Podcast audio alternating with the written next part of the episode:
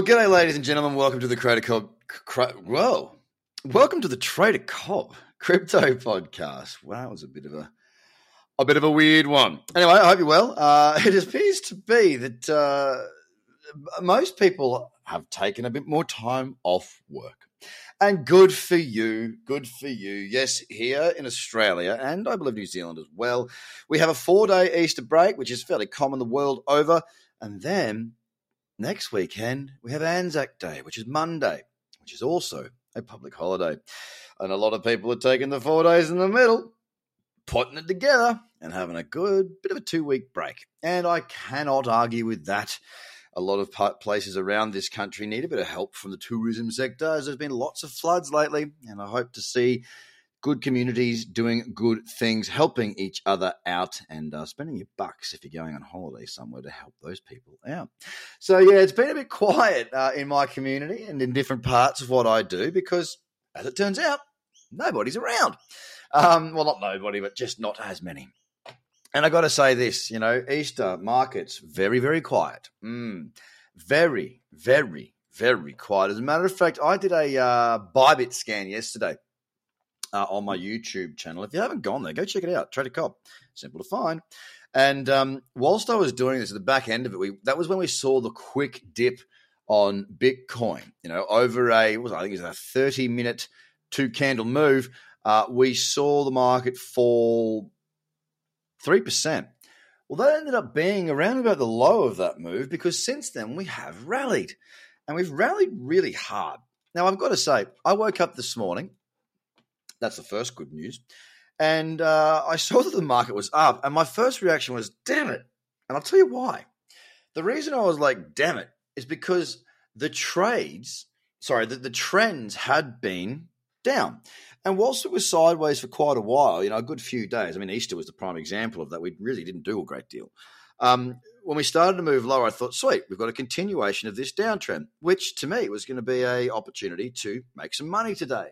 Because if the market does decline and the trends do continue, that's when the opportunities for further trading opportunity, or that's when the options for trades come about. I'm a trend trader. I follow trends. And if you want to learn more about it, well, the free course is there for you still tradercobb.com. Go get it in the description below here on the podcast. So, um, I was like, ah, yeah, bloody thing. Another day where we're probably going to have to do some waiting. And sure enough, that was the case. Today, I did my scan this morning, and you know, Bitcoin yesterday it ended up closing up 2.88%. Now, just to give you a bit of a heads up on that, that from its low to where it closed was a reversal of 6%. You know, from the low to where it closed was a 6% move. Now, that's nothing to be sniffed at. You know, that the actual, the entire move from that low to that close was $2,319. Isn't it nice to be saying moves like that, like $2,000? And it's not even a huge move. Uh, that's because Bitcoin's above 40,000. Nice. So, yeah, I looked at it. I looked at the whole market and because of the how quickly the the, the move occurred, um, it really it wiped out a lot of the good trends in place, pulled back a bit deep on many, and just sort of took took the market away from us again. And this is what we're seeing: we're seeing a trend start, last a couple of weeks, and then reverse, and then start, last a couple of weeks, and then reverse. And it's been like this for what seems like about six bloody months, to be honest with you we haven't had the, the most beautiful trading conditions in quite some time. But the longer we go sideways and the longer we do this and we have this messy looking market, the more, well, the, the closer we get to the time when we do get a rally. Now, there might be some further downside before that. I don't mind. I just want some trends. And um, I sort of spoke with a, with my team this morning, as in you know my live trading floor team, the people that are in my community and whatnot, and just sort of said, look, at, at the moment with the market being the way it is, it's probably not a bad time to not look for runners. So a runner is when you you know you get your one to one, you trail your stop based on that. Now, whilst we may still do that, I've also been sort of saying to my apprentices and whatnot, and offering the opportunity for them to start to put in some different uh, targets. So let's say you're in the trade, it hits one to one, and you might set another 25% to close at say 5 to 1. So if you do get a quick big spike, you get your profits and you can leave only 25% left. So 0.25% of uh, sorry, 0.25% if you're risking 1%. 25% of the position. That way, if it does continue in that direction, you can still pick up the move, but you've also locked in profit. Okay, you've locked in profit based on having closed 75% of the position. Now, this is a wise option at the moment just due to the fact that the conditions are not giving us that follow through. We're not getting runners. This is not a market for runners right now. Rather than just ignore it, why not embrace it? Because when I was trading foreign exchange, stocks, bonds, commodities, la la la, all of those products, many of my trades would just be for a one to one. That would be all I'd be after. Bam, in, out, done, move on, find the next one. And whilst crypto has that beautiful potential of going for mega runs, we've also got to be aware as traders that we've got to wait and see what the market's doing. And we've got to listen to it. The market right now is not giving us runners. Time for us to listen to it. So if you are uh, if you ever been through the courses and you are finding that your to ones are then going and getting stopped out, and you've got a bunch of break even trades, uh, what ends up happening is if you know, let's say you've got six trades, three trades hit one to one, three trades are full stop outs. The three trades that hit one to one cost you nothing. The three trades that hit your stop cost you three percent. You're now down three percent. Flip that script. If you go for one to ones, three trades hit one to one, three percent up. Three trades don't. 3% down, net off is zero. Now, that works well at the moment.